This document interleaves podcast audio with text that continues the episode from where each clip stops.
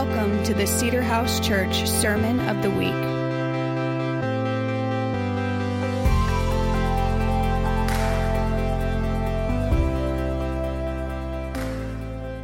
I think I know everybody in the room. If I don't know you, my name is Landon Snow. So glad to do community with you guys. So glad to be doing church um, in the city. Being a part of the kingdom of God expanding is really fun, and I really, really enjoy it. It's all about Jesus. We do all of this for King Jesus. We talked about this at the worship night, but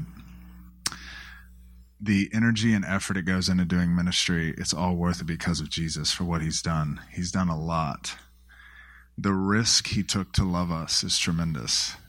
To go as far as he went and then not force us into love is, I mean, he's crazy. He's crazy to not force us and give us a free will to love him, honestly. And so he's done so much. And so the least we could do is give him our time and energy. So I love doing this with you guys. He's worth it. After the sermon, we're going to go back into that song again and give Jesus more honor and praise because he is phenomenal. Well, yesterday I coached my daughter's basketball game. We, yeah, yeah, my oldest daughter, Hope, we started the basketball season yesterday. It was phenomenal. Uh, I've loved basketball, but history and basketball, that was her first time playing. Had a whole lot of fun it's really fun to watch the dynamics of the children learning how to play the sport. They don't know how to throw the ball in yet. You know, they're figuring it all out. It's funny they they're moving and they're looking at me like, "Can I do what I'm doing right now? Is this is this permissive?" The whole, you know, the whole thing, and they're figuring out double dribble and traveling and all of that stuff, and it's just really cute. It's basically boiled down to if you get the ball around the goal, shoot it. Like that's success. They're still trying to get it. I'm trying to get in their head, like literally, if you're by the goal, shoot it just shoot the ball if you get it right there. Like, I don't care if you don't hit the rim, just shoot it. So we're figuring out, and it's just a whole lot of fun. The competitive nature in me started to come out a little bit. Stacy was like, "Okay, okay." It's been lying dormant for quite some time. Uh, so that was just kind of fun. And then um, Love After Marriage is a course that we do here. We're going to do another one in April, led by the Gardeners, roughly April. There'll be way more information on. Yeah, yeah. Uh, we value healthy marriages here. Uh, there'll be way more information on that in January, but we did a course, kind of like an intensive here in the middle of the year, and Micah and Vicky were a part of that. And last night they threw a party for the uh, Love After Marriage marriages that were there, and so we got to go to their house and hang out. And the funny parallel was we started playing games, and I thought it was interesting how was basically the same thing as the basketball court. A bunch of people who are like figuring out like how competitive can I be? Is this socially normal? Can I like nudge someone out of the way to go get the candy cane with my mouth? Like just all of these games we were playing, and uh, there was two fist fights. but here at Cedar House, we believe in the tools that we were given for love after marriage and we were reconciled and everyone is good. Yeah. So uh, I got beat by a 12 year old at a card game. And uh, the competitive, I left thinking, like, it's okay. And I was like, you know what? That's not okay. I'm going to reschedule my own party. I'm going to beat him very badly. Competitive thing. I don't care what it is. It's coming out in me. I just want to win and everything. No, I'm just kidding. But it was a whole lot of fun. Um, there's so much going on this holiday season here at Cedar House and th- things outside of Cedar House that are within this group of people. Please don't be lonely during this season. Get plugged in. We've got several things going on this week. Just a really fun time. New Year's night is going to be awesome, all that stuff. So I want to pray over the holidays as I've been doing typically what happens the holidays is it brings up old sores and old wounds in families and just drama and expectations and all of that stuff. And i don't think that's in heaven so it's not supposed to be here. Families get together we're supposed to have a good time and a jolly time of celebration. So this is the prayer that i want and so you can agree with me and i'm going to pray over peace over this holiday season. You with me all right. um, Father, I thank you that you are a celebratory God. and that you like parties and you like hanging out and you like having a good time. But I, God, I just ask for the peace that passes understanding. Pray for the relationships that make us nervous of seeing each other at this time of year, that there would be peace and just, God, we just need a supernatural touch on some of those. And I pray that the prodigals would come home and there'd be reconnection and just a great time, that this season would be an awesome season in Jesus' name. Amen. Well, I had a word today that I was going to give, and I woke up this morning and definitely felt a shift in my heart. Uh, a lot of times, how God speaks to me is right when I wake up. Um, it's Psalm 50, verse 4 and 5. It's the Lord wakens, it's Isaiah prophesying about Jesus. The Lord wakens me morning by morning like one being taught. So, some of you may understand this. it's um, it's it's as I'm waking up out of a dream or not in a dream to opening my eyes. There's like this five second period where God speaks to me. Does anyone know what I'm talking about? Um, there's a scripture for it. It's Isaiah 50, verse 4 and 5. Um, the Lord wakens us morning by morning like one being taught, and I felt something on my heart that was for today. I felt like, so it shifted what I was going to talk about um, a little bit. There's still some of the elements in there. So this is just going to be a little bit raw and a little bit from the heart. Um, not that every, the other sermons are not from the heart. I'm just babbling theology and hopefully someone leaves change is basically what I'm doing. Just kidding. Um, but so, yeah, I felt like God uh, gave, i am always praying for like, God, what is the word for 2018 for Cedar House and just for people? By the way, if you do not have a word for 2018, come on New Year's Eve night for the worship night. We're going to have this ministry school here and just releasing them to prophesy over everyone. So you can you have more than enough permission to get prophesied over that night. So I'm always asking God, like, what is the word for this year? So I felt like God told me this is a corporate word, but this is also an individual word that you can take with you if you would like. I felt like God told me that for 2018, you will get as much out of 2018 as you put into it. You will get as much out of 2018 as you put into it. And I felt like God was inviting us to, if we want, this is our decision, which we'll get into, that 2018 can be a year that we look back upon in 5, 10, 15 years and thank God for 2018. 2018 can be a very benchmark year that we can be thankful for moving forward if we'll partner with Him. I don't know if you feel this, you probably do if you're a part of the community. There's definitely a stirring. Something is happening here in this community that is something in the structure. There's a momentum happening in the spirit. There's a momentum happening under the uh, purpose and destiny of all of our lives. How many of you are feeling an awakening? Like something's just kind of awakening. I've been I've been dormant, and something's kind of awakening. That's God. And in our community, that thing is really happening. And in 2018, you can have as much as you want. See, God gives the Spirit without measure. All limitations of how much we have of God are on our end, not His end. So we can keep going. We can have as much as we want to have. His expectation is heaven on earth. We're not even close to that. So we have a long ways to go in a good way. And it's up to you and I if we partner with God to see all of this happening in our life. When I say that you can get as much out of it as you put in, that is a fancy way of saying you will reap what you sow. So, sowing and reaping is a foundation in the kingdom of God. You don't have to agree with what I'm saying, you don't have to like what I'm saying. The sooner you just embrace that, the happier you'll be. Your life will be more fruitful when you embrace the reaping and sowing. Part of um, a culture that believes in the supernatural and believes in the grace of God uh, one of the errors that if we're not careful as a community that we can very easily fall into is that sowing and reaping um, stopped at the cross. That's not true. We're about to read scripture for it. What the cross did was divine enablement for you to become who you're supposed to become, and it limited God's punishment from the. There was a void of sin The blood of Jesus hadn't hit yet, and there was such a pressure of sin in the Old Testament that that's no longer there. God is not trying to punish you, but your behavior matters and it will come back into your life. We are about to uh, unpack this a little bit. So I want to read in Galatians chapter 6, um, verses 7 through 10.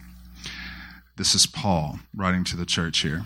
Okay, do not be deceived. God is not mocked. For whatever one sows, they will also reap. Pause right there. This is this is Paul saying what I just said. Guys, here's the deal. You don't have to believe me. This is true. That's Paul's way of just saying that. This will happen. God put this into the foundation of his kingdom, and when you sow something, you will reap that thing. You cannot get around this. This is into the fabric of the kingdom. Verse 8 For the one who sows to his own flesh will from the flesh reap corruption, but the one who sows to the Spirit will from the Spirit reap eternal life. And let us not grow weary of doing good, for in due season we will reap. If, everyone say if, if we do not give up. So then, as we have opportunity, let us do good to everyone, especially to those who are in the household of faith. So here's my desire that we shift the way we think about sowing and reaping from it being a negative to a positive. So I'm, I grew up a Christian, um, a very strong believer. No one said this to me, but when I'd hear about sowing and reaping, it had a negative thing, negative connotation to it. You know what I'm talking about? It had this um, tarnish or this film to it, like, oh no, I'm gonna get caught. like God's watching me and He's setting a trap for me, and. A, in high school is like, oh my gosh, I'm around people smoking cigarettes. God's going to be upset. Like, just all of that stuff that somehow my negative tally marks are going to add up and one day something bad's going to happen to me. That's not true. See, God is a good, loving Father. And everything He does, He sets us up for success. See, if you read the Bible, if you hang around believers, if you do anything in the Christian life, and your feeling about through what you read in Scripture is that God is trying to oppress you, you missed it. Just did this three week sermon series on unmasking the religious spirit. There's a whole lot of content in that. Feel free to go jump into that if you want more information of what I just said. But the same way that you and I want to set our kids up for success, that's the same thing that the Father does. God is not trying to trick us, He's not trying to trap us. He is always trying to set us up for success so that we can have everything that He wants us to have. Even in a season of pruning, it may not be fun, but it is God's desire to set us up for success. He knows what we need, and He's always trying to place us into position. He is a perfect Father. Jesus modeled this Father perfectly. Jesus went around saying the word Abba, which means daddy or dada. There's Jesus had a relationship with God that he was his dad. There's one scripture where Jesus starts explaining to everyone his father's house and how everyone he has room for everyone. Hey, my dad has a big house and he's got room for everyone. He's awesome. You can come over, we can like hang out. He's got food for everyone. He's like the neighborhood awesome house. My dad has all that for you he had this father son connection from his dad to his son. Everything that Jesus modeled was that the Father was setting us up for success. So here's the thing sowing and reaping is God setting us up for success. You and I should want the responsibility of sowing and reaping in our lives. Orphans stay away from this behavior, sons and daughters run to it you want to be held accountable for your life. The, the message of grace, um, I don't necessarily hear this a lot in our community. I just know what lurks around when I say those type of things. I am not at all talking about abusing grace. It, it, can go so far into where this abuse of grace where you can do anything you want and God will let you do anything you want. It's true, you can do anything you want. You're just going to reap what you sow. In the New Testament, God is requiring more of us, not less. in the Old Testament, you could, if you had a bad thought, you weren't held accountable for it. You just, if you didn't act out on it. In the New Testament, now he said, if you think it, it's like it's happened. He, the New Testament, under grace, he has actually raised the bar of character. And so we want, as sons and daughters, to be held responsible for sowing and reaping. So when the Father says, you're going to reap what you sow, it's thank you for setting me up for success. You, here's the deal, son. If you sow bad seed, you'll get bad seed. If you sow good seed, you'll get good seed. You're always sowing something. If you sow nonchalant, you'll get nonchalant. If you sow lazy, you'll get lazy. You cannot watch eight hours of Netflix and, respect, and expect good things. You cannot, yeah. You, you cannot sow a pumpkin seed and get a cucumber. It just doesn't work. What a man sows, a man will reap. So here's the deal. We have to shift how we think to, oh no, my negative things are getting tallied against me. That's where the blood comes in, the blood of Jesus, into, okay, this is great. He's empowered me to make good decisions. He's left me in charge of my life, and I have a tool belt that I can start using so I can have success.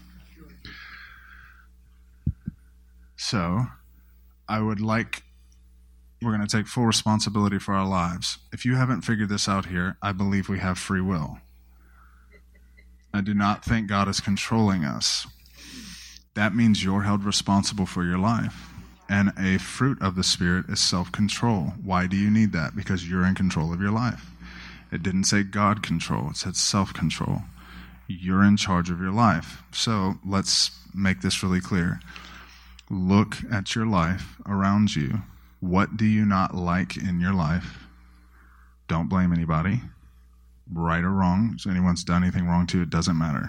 We're taking 100% responsibility for our lives and think, I am reaping what I've sown. If you don't like your marriage, I've, I have sown into my marriage and I'm getting what I've sown into. So if there's things in your life that you don't like, think, okay, I want to change the way I'm sowing so I can reap more fruit. Okay, the religious thing that we covered so much that I don't want to go back into, this victim thing, this victim thing that life just happens to me. Well, bad things happen. Well, it doesn't work that way. Well, I'm still sick. Well, finances didn't work out. Well, my child chose to do this. Well, I got in a car accident. You can do that all you want. You will never grow or have a lot of fruit in your life with that mentality. Where fruit comes from is going, huh, okay, I'm set up for success. I'm going to reap what I sow. And today, I'm going to start changing the outcome of my life. You're in charge of your life, not me, not God. You are. Amen. Uh, on my phone, it has the screensaver says success is treating the hand that you were dealt like it's the one you wanted.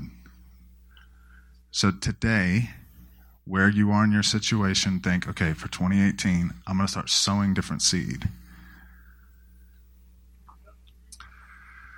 Do you want this with me? Do you like being held responsible for your own life? That's what Jesus is. He's constantly shedding things off of us to let us know that, hey, you're in charge of yourself. You make decisions for your life, not the church. God's not doing it for you. You're in charge. Amen? All right. There's one thing I want to highlight with this. In 2017, I the word for most of you probably were not here have any idea what I'm talking about because we're evolving so much. But uh, the word was to schedule yourself. And that was something I felt like God told the church for 2017. And I feel like a little bit of shift on that in the sense of this schedule the seed that you want to sow. You will not just all of a sudden, good things will not just happening. You have to schedule yourself. Here, here's the deal as believers, we fall into this, and it sounds spiritual, but it, it keeps us isolated. God gives us a dream, He gives us a promise, He gives us an encounter. and then we just somehow think that we're just going to sit on that and good things will keep happening.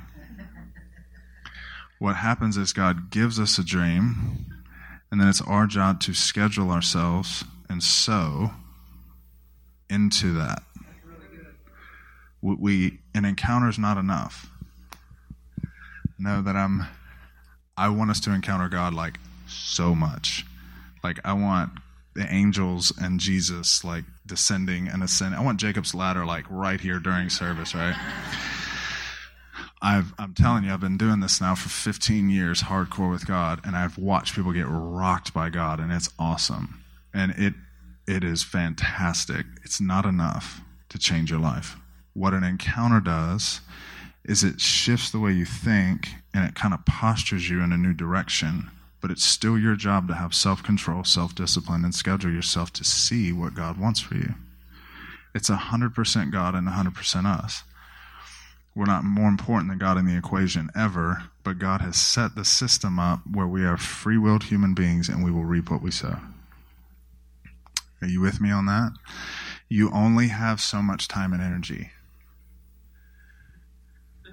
And you have to decide how you're scheduling your life. So think about it. Write down your goals for 2018, personally, professionally, corporately. What do you want to see? You're in charge of it and start sowing seed one of my convictions for this year is I felt like a good dad up until like six months ago, and I thought, I feel out of control now. like, um, not at my children, I'm saying like they're winning. like they're like I'm I'm not parenting well. Like it was the other night I told Stace I was like I just have to get back into books about parenting again. I, I just feel like they're like onslaughting me. But it's been two years since I've really pushed myself into parenting skills. So again, I'm like, okay, I need to listen to podcasts. I need to read books. I need to get engaged back. I've never parented a seven year old before. This is new for me. So I have to, I want my children to love me and think I'm relevant, want to be around me when I'm 60. So I have to sow seed. So what what is it for you? And write down your priorities and just start scheduling yourself to do so. Your time and energy is going to go somewhere, and just put it into the things you want to see fruit from. Netflix is not it, I promise. Is that hitting a sore spot or something? That's a prophetic. That's a prophetic thing right there. Uh, there you go.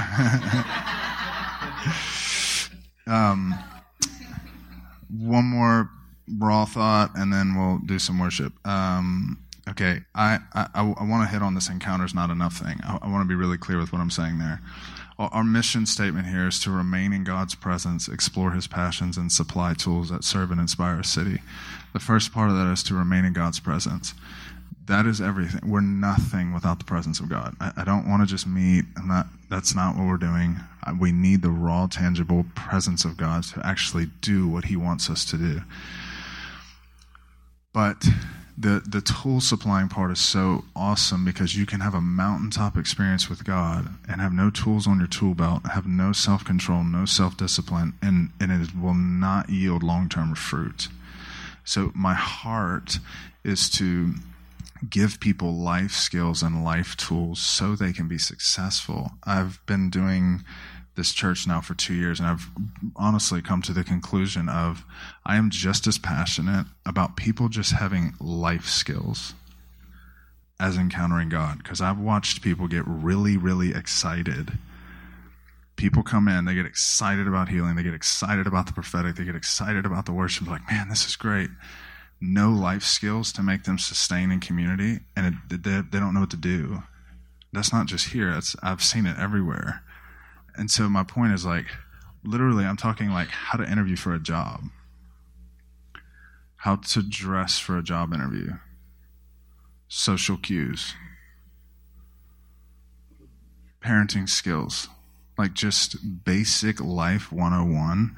I have realized it doesn't matter if an angel shows up in the room and everyone's in awe. What happens on Thursday? We need both. Are you with me? So when I say an encounter is not enough, I, I just I'm I'm right.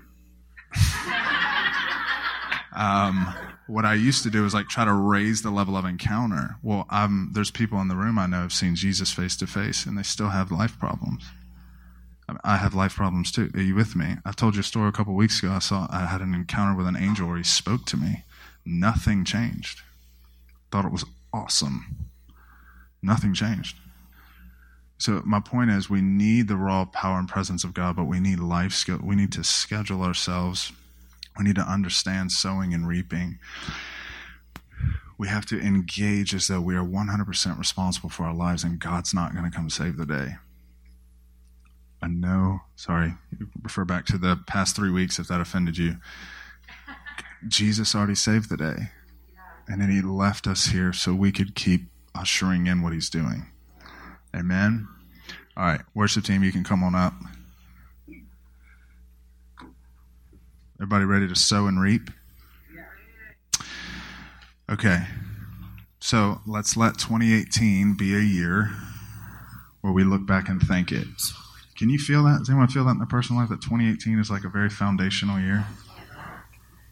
Cool. Um, cool. Why don't we stand up?